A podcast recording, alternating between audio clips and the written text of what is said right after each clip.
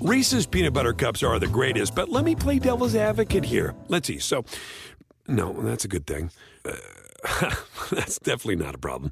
Uh, Reese's, you did it. You stumped this charming devil.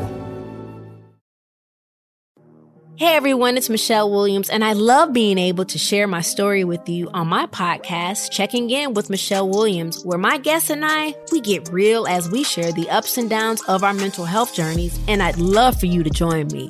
Hey, it's going to be your church and your turn up. So listen to Checking In with Michelle Williams every Tuesday, a part of the Black Effect on the iHeartRadio app, Apple Podcasts, or wherever you get your podcasts. Hey, thanks for downloading the podcast. If you want to listen live, all you have to do is download the iHeartRadio app and search for Fantasy Sports Radio Network. Also, if you want to catch this show on video, be sure to check out Xumo TV, channel 719. That's where you can find Sports Grid's Fantasy Sports Network. Enjoy the show, and thanks so much for listening.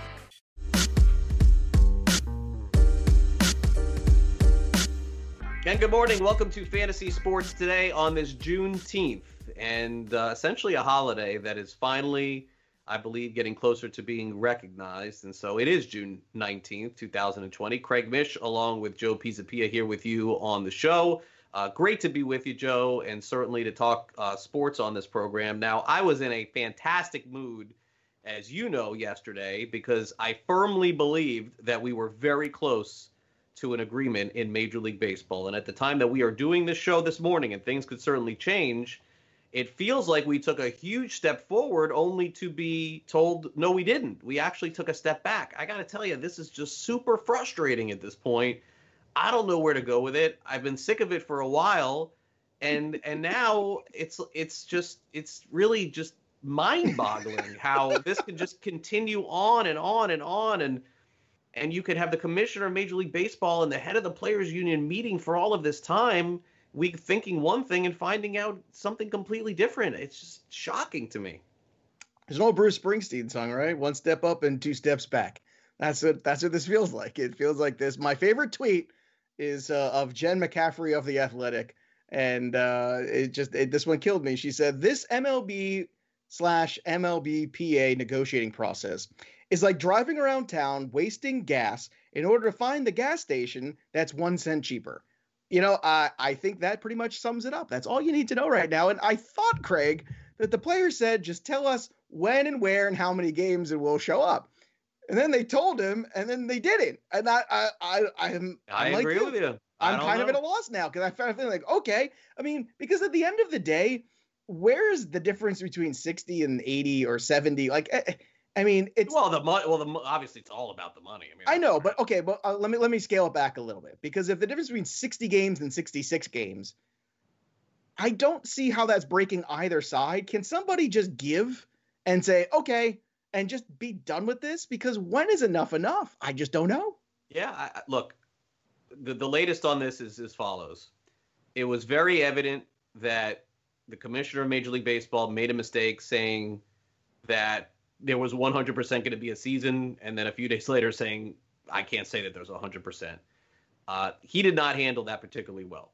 No, he did not. They they also did not uh, handle particularly well the idea that anybody would be on board with a 50 game season, whether it's full pay or prorated or not. That was also poor. All that being said, in the end, all we really wanted is baseball, and all we really want is baseball. So the fact that the owners, to me, who have come off horrible throughout this whole thing, and I think we would probably, up until today, have sided with the owners, would have said, okay, well, you know, they gave them 10 extra games and are sort of paying for their errors over the last month and a half, two months.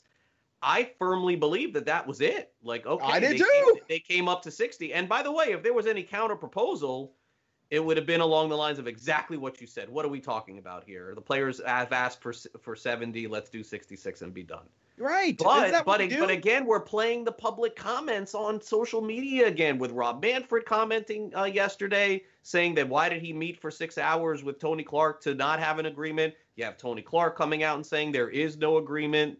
And yes, while we talked, we we we sent a counter proposal. Like, I mean, I thought that meeting ended that, and they learned their lesson from that. But but they're still out there talking to the meet social media. Why? Just why? Well, I mean, are they even talking, or is is all just leak? I know some of this. They made no, these are statements. statements. No, no, the statements. The statements aside, up until this point, there was a lot of leaking going on of this happened and that happened, and, Right. and that's not helping. But I know you're, you know, you're part of that business, and like that's your job. Like, I, am, sorry. I no, I am, but I've Right. I don't think it's it's been good for anyone. So I've kept quiet, with the exception of one time two days ago. One time, and said and I was- still stand by what you said. I still think there is going to be a Oh, I do too. I do too. It's And- just- and, and it's Why just do we have to do this? Why do we have to do this? Can we just get?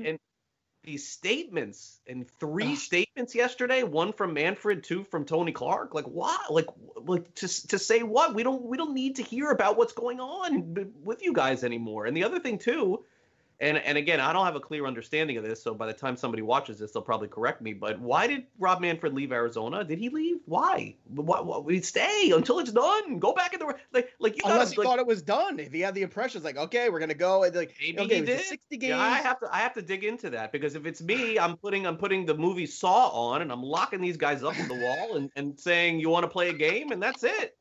well, clearly they don't. If they wanted to play a game, they'd be playing a game already. If they really wanted to play a game that bad, I mean, I don't want to take the Saw metaphor too much, but they are basically killing baseball right now, and they're killing it slowly, one little hacksaw at a time. It's Yeah, I mean, see, I don't believe any of that, but I but I do but I it's just annoying. It's it's really it is it's- annoying. It's frustrating. It's sad. It's annoying. The good news is that what did leak out yesterday is also the idea about the DH and how That's that good. se- and like, that's expanded fun. postseason. That's Expanded great. postseason. That's good. They'll have they'll have little FanDuel things on their jerseys now. Yeah, that'll Uh, be great. Well, too, that's yeah. another thing that like you haven't really gotten into yet is I don't know how I feel about that because Oh, that's coming. That's done. I oh I hate that. I do. I hate it in soccer teams. Like I hate that you yeah, look at so much money team- though. Oh, I understand, but I hate that you look at a soccer team and it's like Jeep or it's you know like you know you look at especially like the Italian soccer they so it's just like it's right there in the middle like you don't even know you think that that's the name of the team it's not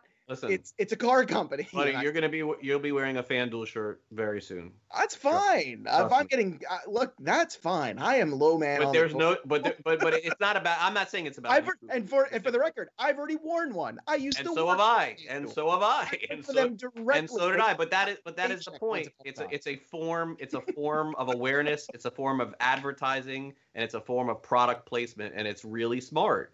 And it's it's an opportunity, by the way, if you think about it, for an advertiser to be a part of something that has never been done before in Major League Baseball. So.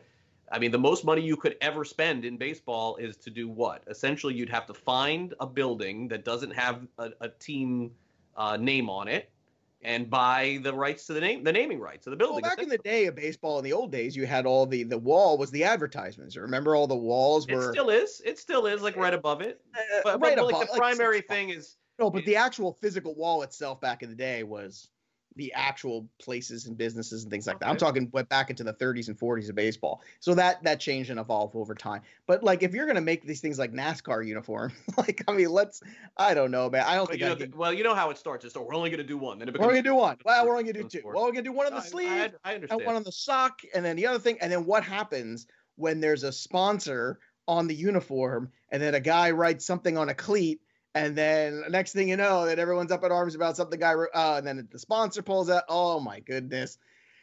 I don't think I, I don't think I can do this today, Craig. I just don't think I have it in well, me. we're here. So the, so the union wants 70 games. Uh, the owners have, have proposed That's when you six- go, okay, 60 you want 60, you want 70, let's play 66. All right, I'll see you on June, uh, July 17th. Why, why can't we do I- this? I think the players are just so burned from the past, man. I think that's what's going on. They're just so burned from getting worked over. And you know, something something must have happened when these guys made an agreement in March that's just not sitting well with the players union. Like we'll never know for sure and supposedly there's Yeah, but you know course- what's difficult? Like I feel like the football player looks at this and goes, "Hey, man, all your money's guaranteed. What are you worried about?" Like that's that's the one thing about baseball money that's different than a lot of other sports. That guaranteed contract is is some serious stuff. Football's not all guaranteed, you know. Yeah, but but if but I, I suppose part of it too is that if the baseball season has to stop, then they, they would have taken a risk for nothing. Like just play I understand that, but like at some point in time, we're gonna have to take a like this. This is not going to be our future. We are not going to live in a world where no one ever goes outside and plays a baseball game again. It is our temporary now. This is our present. So at some point in time, everyone's going to have to try. Now, whether this try is successful, I don't know. Maybe it's the second try or the third try. Maybe it's next year. I don't know what that's going to be. But at some point, I think you have to look at it and say, when is the landscape ready to safely try? And that's going to happen eventually. And when it does, you put your best foot forward and you try. And then if it fails, you step back and say, hey, it failed. You know what? At least we tried. But they can't even say, at least we tried right now still. Ugh. Not yet. Not as of right now. I, I, just I just can't believe that this continues to go on. I feel like I, would have been I would have been wrong every step of the way on this one. I feel bad for you because I feel like yesterday they really built you up. I feel like oh, they for sure. I feel like they built you up. I, they made you feel good about. It. They dusted you off. They there said, were reports yesterday, if I'm not mistaken, saying a deal was done. There were reports yesterday saying a deal was done. They basically said, Craig, we're going to take you outside. We're going to get you a nice, uh, nice uh, hoagie from your favorite place. We're going to get you a haircut. Oh, I Everything's. That. I know. I like all your favorite things. You're going to get to do a story. You're going to get to do a Florida man story. You're going to get to, uh, you know, see Antonio Brown in the neighborhood. You're going to get to all the all of Craig's favorite things to do. And then they said no. And then they put you back in your hole and said, no, go back and do birthdays for the next six months. That's what you're doing, Mish. You're gonna do birthdays with Joe Pisapia. you know, I have a feeling, Joe, this is gonna get done by the weekend. you know, uh, like every everyone has thrown me. that door. Like look on Twitter, everyone. I have a feeling by sources like, tell me. Wouldn't it be great by if we Sunday. did it right before the? It'll be done by the draft. The July soft 4th. deadline's the draft. The draft. How did they have draft without a season? You Father's, had a draft without a nice? season. That's a good one too. Wouldn't it be nice on Father's Day for all the fathers out there if they announced it? Like we could hey, just dads, come up with all of this BS and it doesn't matter. Hey, dads, guess what? You get baseball back. Doesn't that make you feel good? Why don't you go out there and run the flag up the pole and light a firework? Because baseball's coming back. Happy Father's Day, everybody. Oh wait, uh, that's uh, July fourth. What's more America than baseball? We'll definitely have a season by July 4th. An agreement will be in place. It's just, it's hysterical. It's, it is honestly, I wish there should be like a dramatic, uh, I don't know, sort of playing of all these things back and forth. like it's just like to finally do them all at one time because this last two months have just, it's comical at this point. It really is. Like I've, I'm past being mad about it. I'm past being mad. I was frustrated. I was upset. Then I was sad. And now I'm over. Now it's just funny because I do think at the end of the day, one thing always wins, and it's greed. Greed always wins every single time. The good news is that's the good ha- news. It, the good news is, is this has to come to an end. And, yeah, and greed will win. And. I don't even need to give you a date of Monday or Saturday or Sunday or whatever because you know that this is coming to an end one way or the other very soon, and I am happy for it one way. it's whatever the week Grey Albright can't do this show on a Friday. That's true. He's going to have to cancel. It, By the way, I, Grey Albright will be on with us coming up a little bit later in the show. Also, Mike Tagliere will be on the show talking some fantasy football. We're going to break down a couple of teams in the NFL. The Atlanta Falcons and the Chicago Bears will go over their possibilities potentially to make the playoffs in 2020. But of course, coming up next, it's time for us to dive in to this day in fantasy sports and people who are celebrating a birthday in fantasy sports today. So that's coming up next right here on Sports Grid. Also, don't forget our shows are now live. A lot of the shows that you have been watching, believe it or not, some of them were pre-recorded, but the morning after live every single day. Uh, Scott Ferrall, Coast to Coast, in game live. Make sure you catch all those shows in the morning. I got to tell you, for those of you who don't have Roku, you know what you you have your own choice but download that roku app folks. We have our own channel there on sports grid. You can watch our channel. It's nice it's free it's clear and we give you great sports or as much sports as we can give you during this time. We'll be back with uh, this day in fantasy sports and our birthdays right after this SportsGrid.com. Betting insights and entertainment at your fingertips 24 7 as our team covers the most important topics in sports wagering real time odds, predictive betting models, expert picks, and more. Want the edge? Then get on the grid. SportsGrid.com. Have you written a book and need some insight into what comes next? Or are you passionate about cooking and want to know how to make it your career? Or maybe you just want to hear insider stories about the entertainment industry. Either way, we've got you covered with the Two Guys from Hollywood podcast. I'm Alan Nevins, a literary agent and talent manager. And I'm Joey Santos, a columnist and celebrity chef. And on our podcast, Two Guys from Hollywood, we bring our expertise to the table with, of course, delicious cocktails and all kinds of recipes for you to try at home. So grab a drink and join us. We've got a wide range of celebrity guests and Hollywood insiders to discuss pop culture, publishing, and entertainment. And we'll provide you with an unfiltered and sometimes brutally honest show about Hollywood. As we like to say, we don't dish, we serve. Listen and follow Two Guys from Hollywood on the iHeartRadio app, Apple Podcasts, or wherever you listen to podcasts. We'll talk at you soon.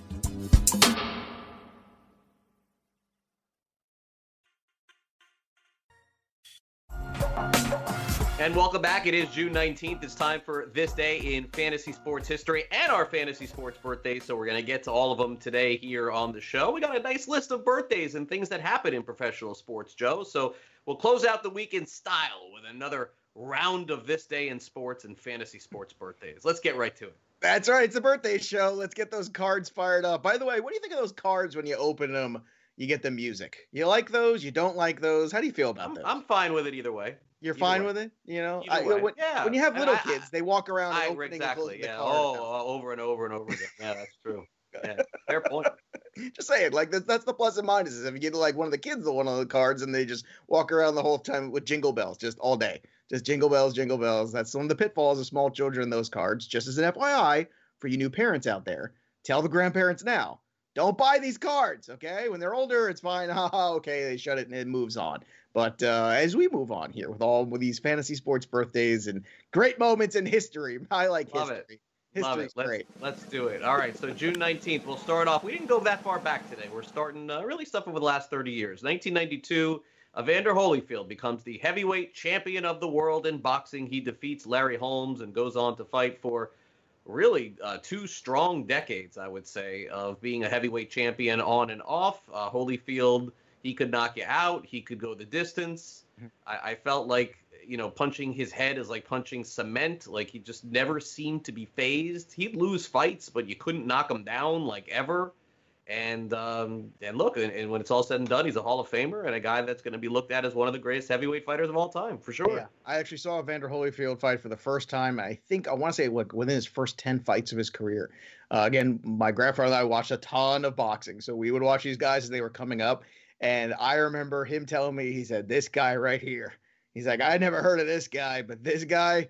He's going to be champ someday, and he was right. And he just knew because same thing you said. That just he had the power to knock people out, but he was such a good boxer, and he just had to. Seemed like he had such a high threshold for pain as well. He could take Yeah. a, a beating as well, which is you know something a lot of even the great heavyweights couldn't do.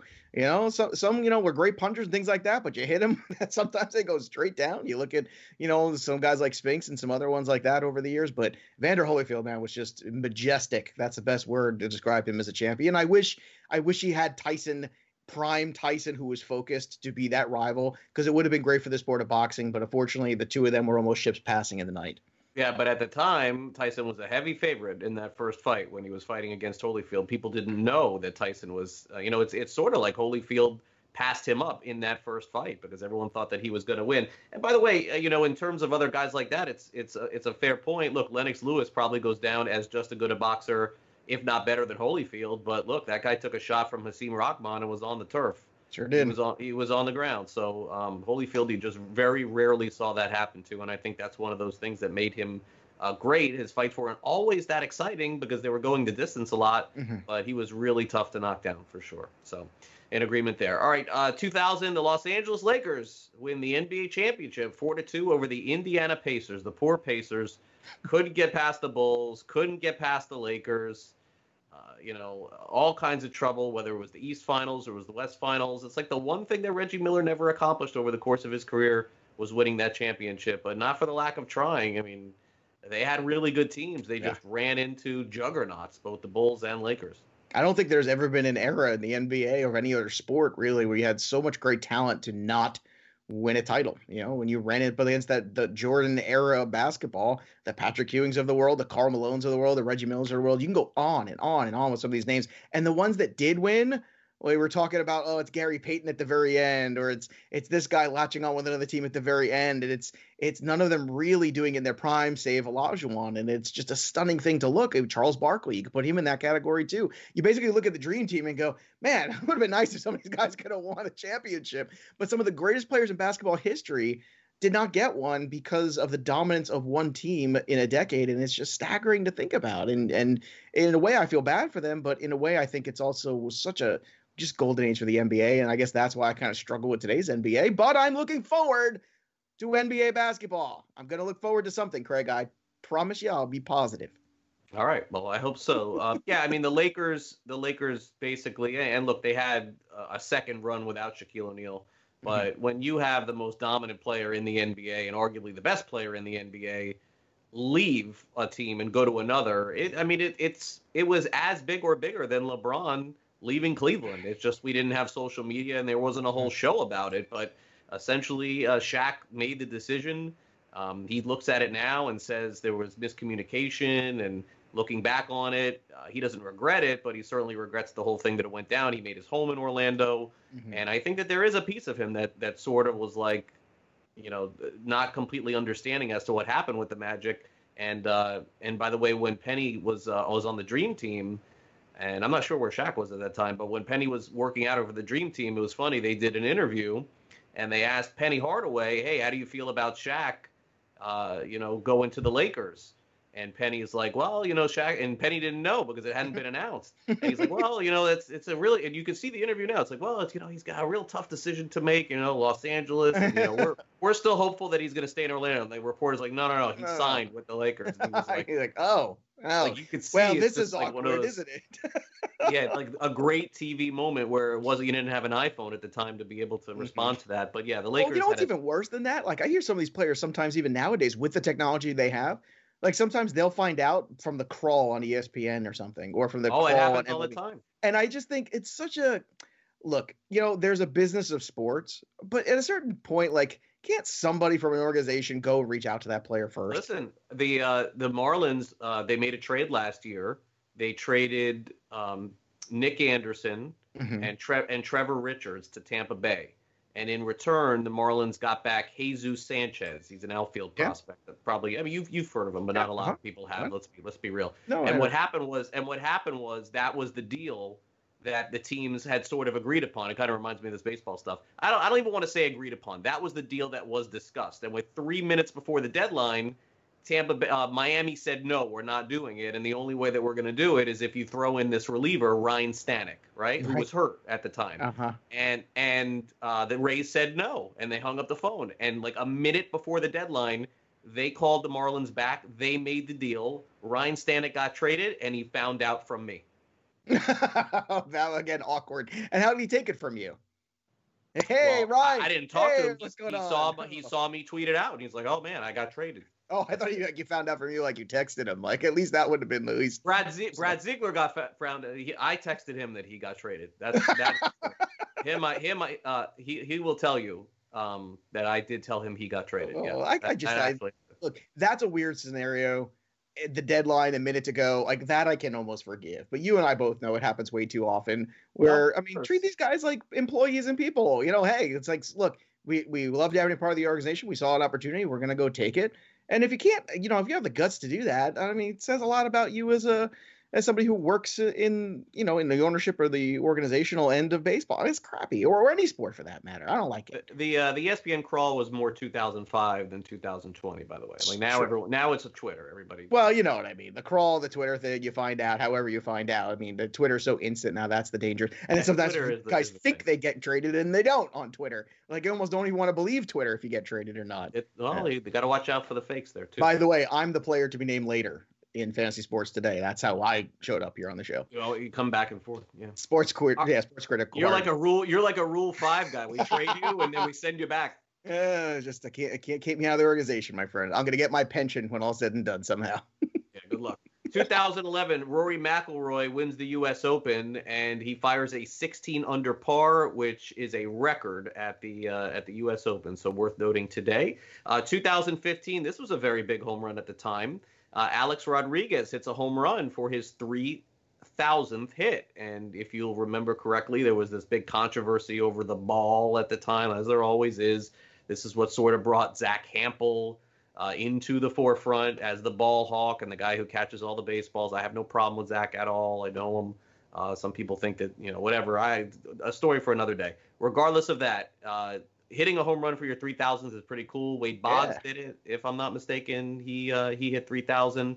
Uh, Jeter did it too, didn't he? Off David Price, right? Uh, yeah, I believe he did. Yes, and, and you know it's the only game where you get that magical moment for the most part, and it goes into the crowd. You know, somebody throws a touchdown pass, breaks a record, whatever it is. Oh, you got the ball right away. Same thing with a puck with Wayne Gretzky. Not so much a baseball. You hit that special home run. It's out there in the crowd for the most part. So very. and I've made it and I've made it clear on every show that I've ever done, so I'll do it on this show because I don't know that we've talked about it. You never give the ball back. Never. never. No you class. Never say this is your ball, sir, and here it is. No, you paid for the ticket. You caught the ball. Get the highest amount of money or whatever you can for it. It's your ball. You don't owe that to anyone. I oh, what? it. Because you, showed up at the game. Oh, it's his ball because he really worked so hard to get it. He worked so hard. He's making twenty million dollars. He could give you more than a bat and a signed ball. Yeah, Trust me. I like it. I like Get it. this side of Craig Mish. Get This the great. money. Get your money. You Get paid. for the ticket. paid. Do it. 2016, Cleveland Cavaliers win their NBA title, and this and the uh, and and obviously Ohio goes nuts, Cleveland goes nuts. A great moment for them. LeBron comes home, and shockingly, uh, in probably the biggest, maybe NBA Finals upset of all time, they end up beating the Great Golden series. State Warriors. Nobody gave them a chance in that, That was series. a great series too. That was the last series that I watched every single game of uh, in quite some time. Nothing has happened since then, so that's good. Practically. All right, we're running out of time. This day in fantasy sports uh, birthdays for June the 19th. Uh, Lou Gehrig passed away many years ago, of course, but I thought it was worth mentioning his birthday today. Uh, Patrick Sertan, born in 1976. Uh, Dirk Nowitzki, uh, future Hall of Famer, very soon, 1978. Jacob DeGrom, Cy Young Award winner in 88. And Xavier Rhodes, who is uh, coming off an interesting year, uh, nonetheless, with the Minnesota Vikings. We'll see how he performs uh, in 2020. Uh, Gehrig, Sertan, Nowitzki, DeGrom, and Rhodes. You could take any one of these you want. well, Xavier Rhodes has got a new destination now, so he, he's not gonna know he's plays for the Vikings. Uh, but uh, Jacob Degrom, man, uh, I remember watching Jacob Degrom pitch. Oh, so many year ago. Ah, those were the times when guys were throwing pitches and baseball was happening. Those are the good old days. But I love Degrom. Degrom is has always been my favorite of those guys. It was Harvey and Syndergaard and Degrom, and I just always liked Degrom. I thought he was the steadiest. I always felt the best about him when they all first kind of came up in that same thing. And I like Syndergaard the most as a character. I just think he's really entertaining and cool. But in terms of like, even three years ago, if you asked me who do I want on the pitching staff, it was always going to be Degrom on a fantasy rotation there. So uh, I, it's incredible. Another great story of a guy who converted full time to pitcher, who was, I believe, playing shortstop as well in college, if memory serves. So there you go. It's never too late to learn new tricks. Yeah, and, and, and a story that shows you that no matter how much we scout, no matter how much we draft, no matter how much we play fantasy baseball, there are always going to be players that none of us have a clue are going to do what they can do. And he is Incredible. number one on that list in terms of pitchers. Not a single person knew this guy's name. Uh, had Tommy John surgery, uh, not Yeah. even a prospect, and then becomes Ninth round draft pick, I believe. arguably one of the best Yeah. pitchers in the NL. So it just goes to show you, you never know. And, and in sports in general, you never know. And he's one of those examples. All right, coming up next, you never know about some late round targets in fantasy football. Uh, Joe and I will dive into those when we come back next in this Friday edition of the show. Don't go away. SportsGrid.com. Betting insights and entertainment at your fingertips 24 7 as our team covers the most important topics in sports wagering real time odds, predictive betting models, expert picks, and more. Want the edge? Then get on the grid. SportsGrid.com. Hey everyone, it's Michelle Williams, and I love being able to share my story with you on my podcast, Checking In with Michelle Williams, where my guests and I get real as we share the ups and downs of our mental health journeys, and I'd love for you to join me.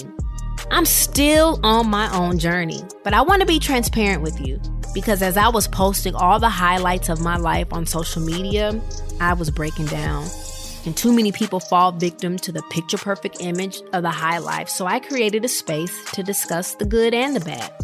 We can laugh, man. We we gonna learn, and most of all, I hope to inspire you to go on this journey with me to better mental health. This is gonna be your church, your turn up, and everything in between. So join me on my podcast, Checking In with Michelle Williams, a safe space for every kind of person. Listen to Checking In with Michelle Williams every Tuesday, a part of the Black Effect on the iHeartRadio app, Apple Podcasts, or wherever you get your podcasts.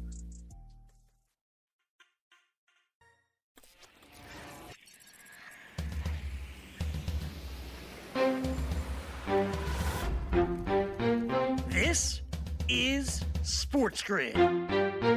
Get on the grid.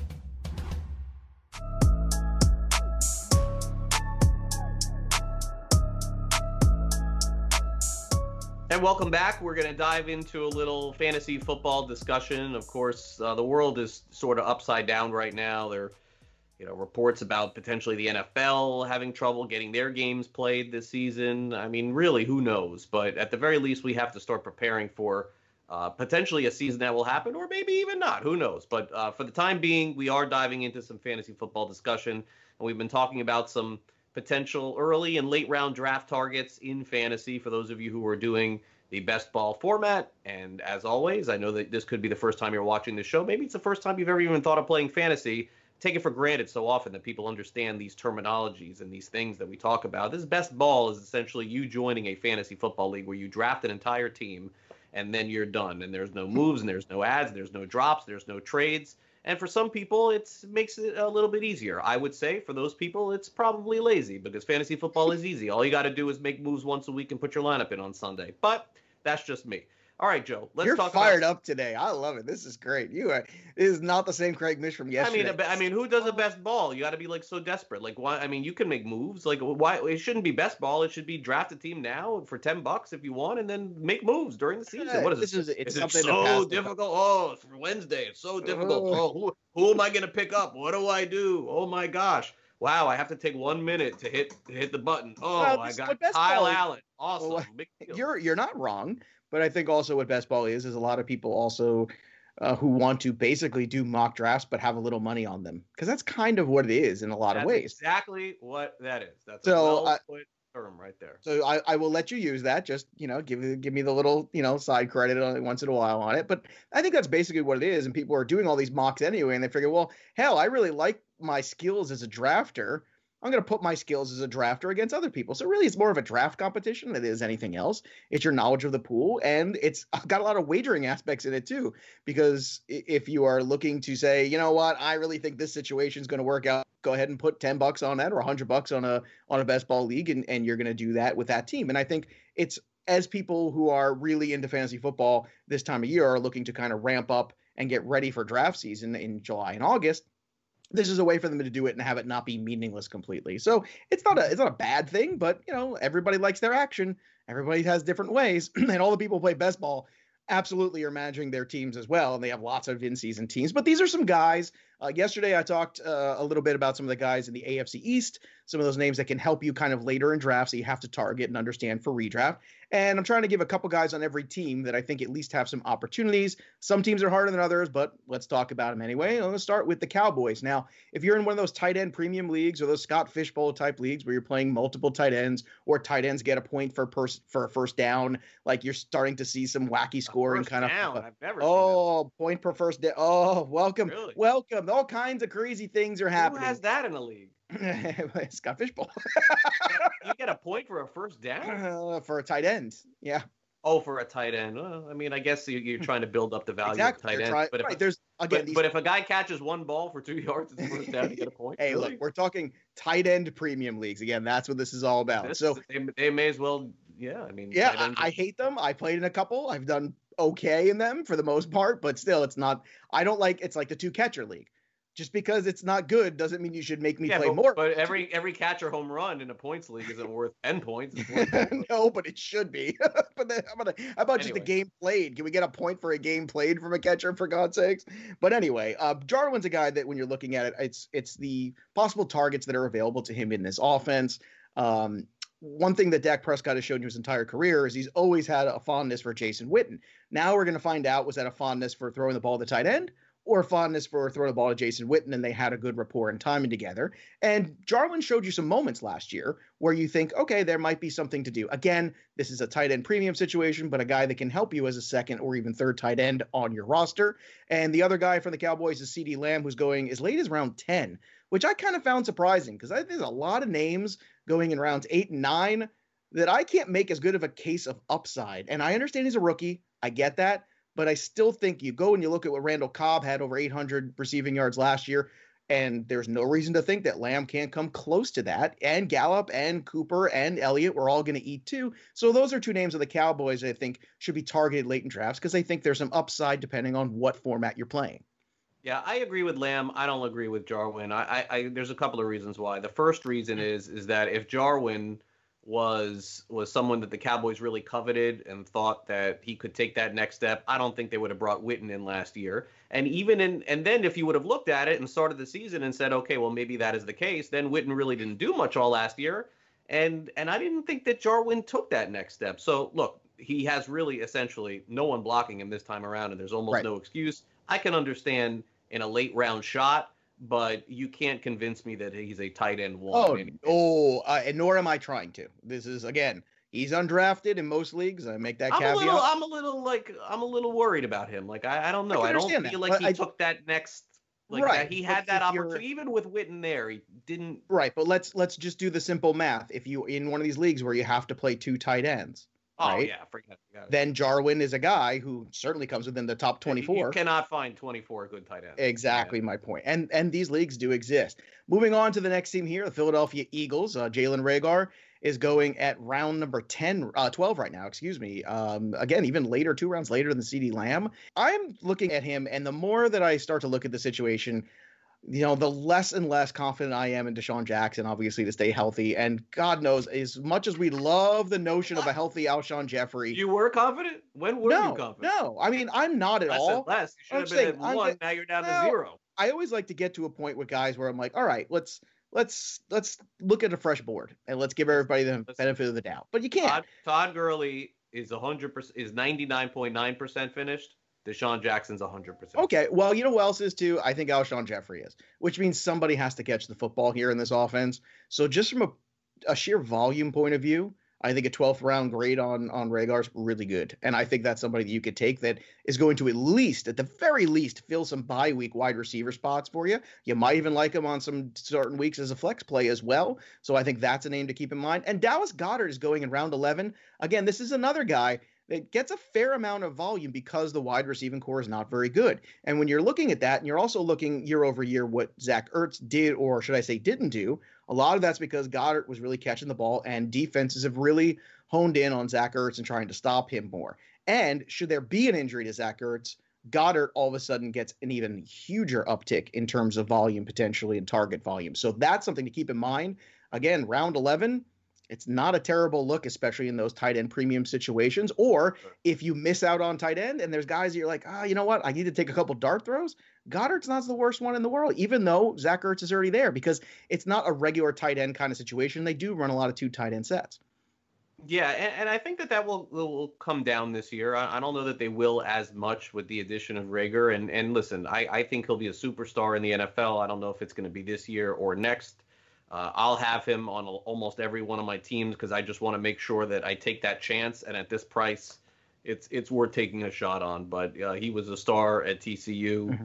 and and two years ago was the most unstoppable wide receiver in college football. I mean, he I mean he just it, it, it was amazing. It was amazing. I keep throwing the stat out. I've just never seen before that he scored a team's uh, eight touchdowns in a row. Like he, him running, yeah. receiving, oh, I running, yeah, receiving, return. I mean, and you look, you, you, have, you have, to, be a lot better than the average guy to be able to do that. So Agreed. I'm, I'm, and I think I'm, depending going, on how your league scores all-purpose yardage too, if there's return yards and other things like that, be involved in that return. And that's what I want people yeah. to understand is if you have one of those leagues that has that weird, wacky scoring uh, niche in there, this is a guy that can help you out there too, almost the way Josh Cribbs used to help you, and some other guys like that, or Devin Hester of the world. Wasn't the greatest wide receiver in the world, Hester, but if you had those he's returns, better, he's a better receiver. I think punt returns. Exactly. I don't think I don't think kickoff returns, but I think punt returns. Oh, the punt well. return, exactly. So um, going next to the Giants here, all three of these wide receivers I thought were pretty good late round values here. And I know last year uh, during football season on the radio, you and I talked a lot about these guys, but Darius Slayton caught a lot of touchdowns last year as a rookie. He really looked to have a good rapport with Daniel Jones. Sterling Shepard, uh, also, I think, a very solid receiver, also going both these guys in round nine. And they got Golden Tate in round 11. And I'm looking at all three of these guys and I'm saying, you know what? I'll be happy to take one or even two of these guys because I do think that they're going to be able to run the football more effectively than people realize. And on top of that, it's very difficult when you can run three quality wide receivers out. Somebody's going to be open. And yes, it's going to be hard to gauge whose day is going to be. But I think this is where DFS knowledge comes into play. You start understanding uh, DVOA, you start understanding, you know, what cornerbacks are playing who and where some of those guys might have an advantage. And if you have more than one, you play the guy that's got a good matchup advantage that week because I think you can make some money with these three guys. Yeah, I mean you're higher on these guys than I am, but look, I misfired on this last year. You were, you, I was making fun of you on about Golden Tate for like you kept mentioning him. I remember on our show last year. I'm like, he's done, right. he's done, he's done. He came back, he actually played all right. You, that was one that you did get. The one, that's was, it. That, the only thing I've that was done. awful. That was the only one, but that was the one last year. I appreciate that. Well, look, uh, I, I, have to do one for this next team, and it's tough. So I, I, I just I'm trying my best here. We could just pass. Go to the break. We could just pass, but I, am gonna say this. Wait, whoa, whoa, whoa, whoa, hold on here. I am gonna pass, but for the sake, hold on. For the let me delete Derrius Guice name off here. Well, look, but here's the here's the point of view. You can never don't delete him because Brett needs this. No. oh, but anyway, the thing Derrius with Guice, Guice, not a sleeper. He's not. I didn't say. I never said the word sleeper. Sleeper. There's no such thing as sleepers. They don't exist. There's right. the internet. He's not what a late is, round value. What I'm saying is he's his value is fluctuating every, anywhere from round five as early to round People nine or ten. round five. Wow, they're really crazy. Exactly. And I my point is this: if you can get him in round nine, there's no reason with the running back attrition that happens not to take a flyer because you're always looking for second uh, for secondary you running backs. We're talking about trying to go three or four deep potentially, so you have enough on your roster to keep up for bye weeks and whatnot. And you just never know. Again, it's it's been dreadful. I get it. And the only other guy out there is Steven Sims, who another guy too that showed some flashes in December when he got some playing time. I think everybody's now wise to McLaurin, and I think that is going to be something that the league's going to adjust for, and he's going to have to adjust for. And in the meantime, I think Sims Jr. is another one of these guys that might kind of be popping up on a lot of waiver wires. But if you're looking for late round picks, this is the kind of guy you might throw a dart on because in a lot of leagues he'll be picked up in the first few weeks when he has a couple really good games because McLaurin's seeing double coverage, and I think you've got to kind of be a little proactive instead of reactive, and that way you save yourself a little free agent budget. So I'm not saying go draft Derrius Guice in the fifth round either, but if he's going to last to the ninth or tenth round, he's going to be basically a free player. Then I'm listening. Listen, Guice was 100% healthy at LSU all those he years. had two really good games last year before he got hurt again. Very strange. Very strange. All right, we'll be back with more fantasy sports today baseball, football talk, and uh, Grey Albright joins us a little bit later as well. Don't go away.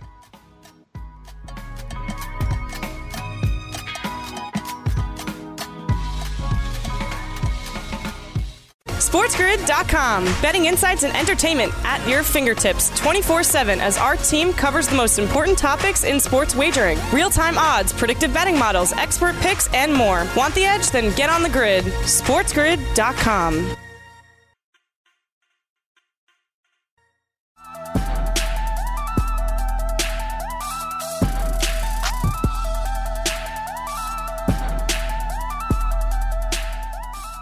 Welcome back. Craig and Joe here with you. We got Grey Albright from Razzball.com coming up a little bit later. Uh, Joe, of course, has some interesting fantasy football conversations with Mike Tagliere, who's going to join us in the second hour of the show as well. We'll also look at fantasy football futures uh, on the FanDuel Sportsbook, so make sure you stay tuned to that as well. Well, one of the things and one of the reasons why it's so hard to invest a player this time of the year is just because you simply don't have to. And in this particular case of Deebo Samuel, I think that's a pretty good example of a guy that we didn't know a thing about potentially being injured, and it ends up looking like he is going to miss some time. Now, of course, the natural reaction from everyone is he's going to be completely fine, and they're completely wrong.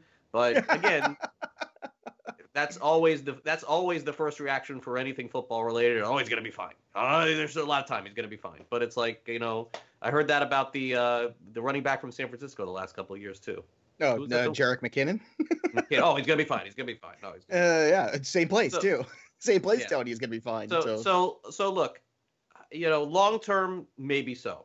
Keeper leagues, maybe so. But you know, this is a cautionary tale of a reason why, if you do one of these early drafts, that you just have to understand that there's a chance you could get burned. And I suppose that everybody's in that same category. If you're doing an early draft, it could be you, it could be somebody else. Maybe you did three of them. One of them you had them, and two of them you didn't but I was very much looking forward to seeing him play this season. They've given him three months to four as a timeline. And according to my timeline, that's right up until the start of the NFL season. So now I think you have to try and be optimistic. So where would San Francisco pick up if Samuel were to miss some time there? Because um, you know they they sort of just like discarded Marquise Goodwin, and you know, they really don't have a lot. Well, they did. They did draft Brandon Aiyuk too. That's that's a guy that they really they liked him. He was Right, very high on their board. Their number Uh, one hey- guy going into the year. Well, their number one guy in the passing game is still going to be Kittle regardless. so that's that's the difference between the 49ers and other teams. It's you know, it's kind of very similar to the Eagles in that sense. Is their number one receiving option is not a wide receiver. But this is a huge bummer for me because I'm a big Deebo fan. I was a big fan of his last year, had a lot of cheap shares waiting for him. Unfortunately, got hurt. And then I, I held on to some shares, some I had to drop, but I saw him dropped in a lot of leagues. I was able to acquire him because teams just couldn't afford to roster certain guys during bye weeks. And you have that flood of that need for talent.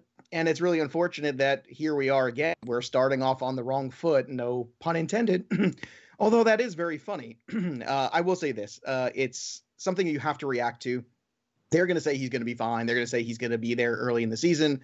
But I think you and I both know, Craig, that it's going to be more complicated than that because it always is. And I think you do knock him down a few pegs in your rankings for the Black Book for RPV when you start adjusting him uh, in the next weeks or so for missing some time. He's going to fall a little bit. Now, the good news is he might fall so much in some drafts as people overreact that it might be an enormous value. And it's a long season and long enough where he can contribute. But I think when I was looking at him as a really cool wide receiver three to be owning, like kind of like last year, Courtland Sutton was a really cool wide receiver three for me that I kind of wanted on a lot of my teams. I wanted Deebo this year. That's not going to happen. And I hate to say it, Craig, because I don't want to be negative, but it's starting to feel like already. Remember, we talked about that snake bite of the losing the Super Bowl in a tough fashion and how historically that has not worked out for teams. And you have the extension for the coach and all these things, and everything's rah rah, everything's fine. But you start to see the layers start to peel away. And frankly, you are putting a lot on Brandon Aiyuk, and you are putting a lot on the rest of the wide receivers who are still there on this depth chart because it's not the greatest depth chart at that position. And I guess you're going to have to have more Raheem Mostert, I guess, which makes you really happy. So I guess the Mostert shares go all the way up for you. I'm gonna make a lot of money off that this year. It's probably not good for him either, to be honest. Like all jokes aside, that's not good for him. You want to be able to move the football. I, I don't know that it's good or bad. the I don't- offense. I'm, I'm indifferent on that one. I don't think Deebo Samuel is affecting. I think Deebo Samuel was slated to be a guy who was going to catch And he's 85. and, eh, and he still may in 14 games. You know, we, we don't Yeah, we don't we don't know the answer to that. Unfortunate, unlikely. But we'll. Probably, prob- probably unlikely. I mean, you, I mean, it's amazing how people are so quick to say, "Oh, he's going to be fine." okay, okay. I'm glad you know that because you know, I it doesn't it doesn't seem like that's always the way. He may be fine. I mean, that's possible, but Here, here's the best. Well, here's like again, this just happened as we're you know recording this program, and it's it's still very fresh for everybody. My best advice is knock him down. Like if you had him as a wide receiver three, you knock him into that four category. If he was kind of a four for you, well then knock him back to the five. I think it knocks him back one category for now until we have more clarity, until we see him working out again. They say it's not a major issue. Okay, let's see, because we all know what happens. There's one issue that inevitably a guy sometimes tries to force it back too soon. What happens? Another issue pops up because they try to force it back too soon. And that is always the problem. And that's why in the NFL, the margin for error is so fine and it's so much different than baseball. I mean, when we have 162 games, but when we have only, you know, 14 games to get it right, and that's including, you know, like playoffs and things like that, right? It's just, it's not a big window. So you can't afford to have a guy miss a month because that could really Sure. kill you. You can if you get him late, but not if you're overpaying for him. Yeah. All right. Uh, a story that's really close to my heart came up yesterday, and I got to spend some time on this one because this is from the school that I attended at the University of Florida and made some pretty big headlines. And I got to tell you, this is going to be a hard conversation for me to have here, but uh, Okay. let's let's kind of break it down here a little bit. So, um, many years ago, when the Florida Gators won the national championship in football, there was a player by the name of Lawrence Wright who, after they beat uh, Florida State, uh, came up and coined the phrase, "If you ain't a Gator, you're Gator bait." And yesterday, Kent Fuchs, who was the president of the University of Florida, said that there was a, a racist connotation to the term uh, gator bait, or in this case, alligator bait, according to the Jim Crow Museum of Racist Memorabilia at Ferris State University, citing newspaper articles and imageries from the late 1800s. The term alligator bait was used as a racial slur against African Americans. And I was obviously not aware of that. And certainly this was something that when I went to school uh, and I graduated from Florida, this was a very, very popular uh, term. Now, there's a second layer to the story, which is that Lawrence Wright and I have been good friends for 30 years. And Lawrence and I went to high school together. Uh, Lawrence and I did pep rallies together. We Lawrence and I hung out at the University of Florida together, along with Fred Taylor. They used to come over my house and we used to play Madden. Um, and when we see each other, we hug each other. At the national championship game, he spoke to the Gators, ran off the field, and it was one of the most, I mean, proudest moments that I've ever had as a Gator. I was covering the game. They all run out onto the field, led by Lawrence Wright.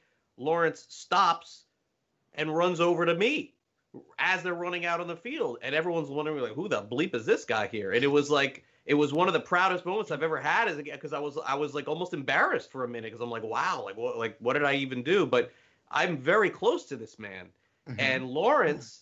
Uh, is is saying basically he and and these are his quotes, which are uh, he says I'm not going for it. I created something for us. It's a college football thing. It's not a racist thing. Uh, it's about us. It's the Gator Nation, and I'm black. What about our history as the Gator Nation? We took a program from the top five to number one in the country that year. I think I've done enough. Put the sweat and tears to go get my opinion on something like this. Now, look, Kent Fuchs was not the president of the University of Florida at the time that the Gators did win this championship. And I certainly am very sensitive to everything that has going that is going on. And if this is the right call from the University of Florida, and I have to go against my buddy Lawrence, then I will do that. But I got to tell you, this is one that I feel like they're reaching on here, Joe. Like I don't know, like I mean, uh, the intention of what Lawrence did is not to create any sort right. of racist overtones. And I understand that a lot of things have happened in this country that have been canceled, as you said yesterday, and eliminated because they do have racist overtones and maybe even at the time when they were created there was no racism involved and they just used something but because now it has more of a racial connotation people are eliminating it. And i understand that and i respect it. And if that's the university of florida's decision then so be it. But i know lawrence very very well. And i got to tell you this is probably hurting him a lot because he would you know he had his shirt and every that's what right. he was known for. Um, I mean, he is, uh, and, and he's a very successful businessman here in South Florida he has got to be hurting. He has got. I haven't reached out to him because I only saw this story uh, recently, and I'm going to. But it, this is a very tough one for me because I know that this was special for him. That it yeah. stinks. Yeah, it does. Actually, I just read an article uh, this past week about other things that we don't know had racial connotations to them, like phrases like the peanut gallery, which is something that we all use, but no, I, I never knew that had a racial connotation to it. It had to do with uh, people where they would put folks uh, of color in a certain section of a theater and they weren't allowed to go to uh, areas to purchase food and things. They would bring peanuts, and, and and that's the thing. It's like we don't know where these things all stem from, or sometimes that there even is something to relate. And I do agree to a certain point. And have to we have to look at them individually and say, okay, is it hurting anyone? And if it's hurting a lot of people, then yeah. And if we're just looking for everything to hurt us, I don't know if that's healthy either. We can't be looking for hurts all the time. I think it's important when you look and remember who won the Civil War. I think it's okay to look and say, you know what, uh, you know what, we, we were standing up for, uh, uh, you know, fighting against slavery. It wasn't against about states' rights. It was about slavery. Let's be honest. I, I think what you have to do is you have to look for the big picture things. And I think as you look around, yeah, you're going to find other things that are important that you have to, you have to evolve with. But at the same time, I think you start to push too far where you're looking for a problem in every single pattern. I, and if I you're looking say, for I feel it, like they did on this. I have to. And and it kind of feels like it. And here's and here's the other thing. Now, if this friend of yours stands up, and other people in Gator Nation stand up, black, white, and indifferent there, and all all, all the colors are there, say, I'm saying, hey, no, look, this is our thing. Whatever it used to mean, it doesn't mean that now. And words do change, and phrases do change and evolve. There's a wonderful South Park episode about that that I encourage everybody to watch and have a good laugh about a certain word that has changed over the years and our our connotation of what it meant even in the 80s and 90s to what how people would use it now to describe something. And I think that's what that's part of what language is and part of understanding that. And yes, something might have origin somewhere, but I think there's a big difference between uh, I don't think that phrase is hurting a lot of people. Uh, you know, and I Eh, think but we, but I'll tell you I'll tell you this. Look, I don't know the context previous to this, and maybe we'll learn that that African American people were complaining about the usage of this term, and if that and is if the case, were it's a different and they story. weren't heard, then they absolutely Of should course- say, you know what, it that sucks that we have to stop saying this. It was part of our culture, but you know what? If if everything has to evolve for the better, then it's one of the things. I think it's an easy thing to get rid of, and we're not going to lose sleep over it. I mean, listen to me. Lawrence Wright uh, is a great success story. Came from a very rough neighborhood in Miami. Um, came from an underprivileged household. He and I were little league teammates, adversaries against each other. Um, the leader of those teams, an African American uh, player in in both in both college and in the NFL, and someone who struggled so much, I believe, with dyslexia and ended up uh, outperforming other uh, kids at the university with a high grade point average. And I got, I'm I'm hurting for him. I'm gonna I'm gonna get more context on this one, uh, you know, as as we go along here. But this is just a really really tough one for me because I know how much that meant for him. All right, we'll be back with more fantasy sports today in just a couple of minutes. Craig and Joe back with you. Don't go away.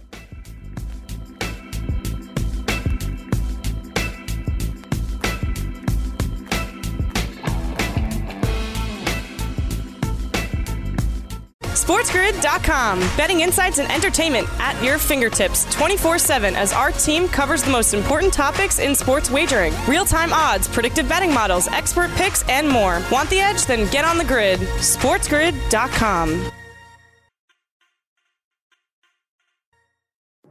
Hey everyone, it's Michelle Williams, and I love being able to share my story with you on my podcast, Checking In with Michelle Williams, where my guests and I, we get real as we share the ups and downs of our mental health journeys, and I'd love for you to join me. Hey, it's going to be your church and your turn up. So listen to Checking In with Michelle Williams every Tuesday, a part of the Black Effect on the iHeartRadio app, Apple Podcasts, or wherever you get your podcasts.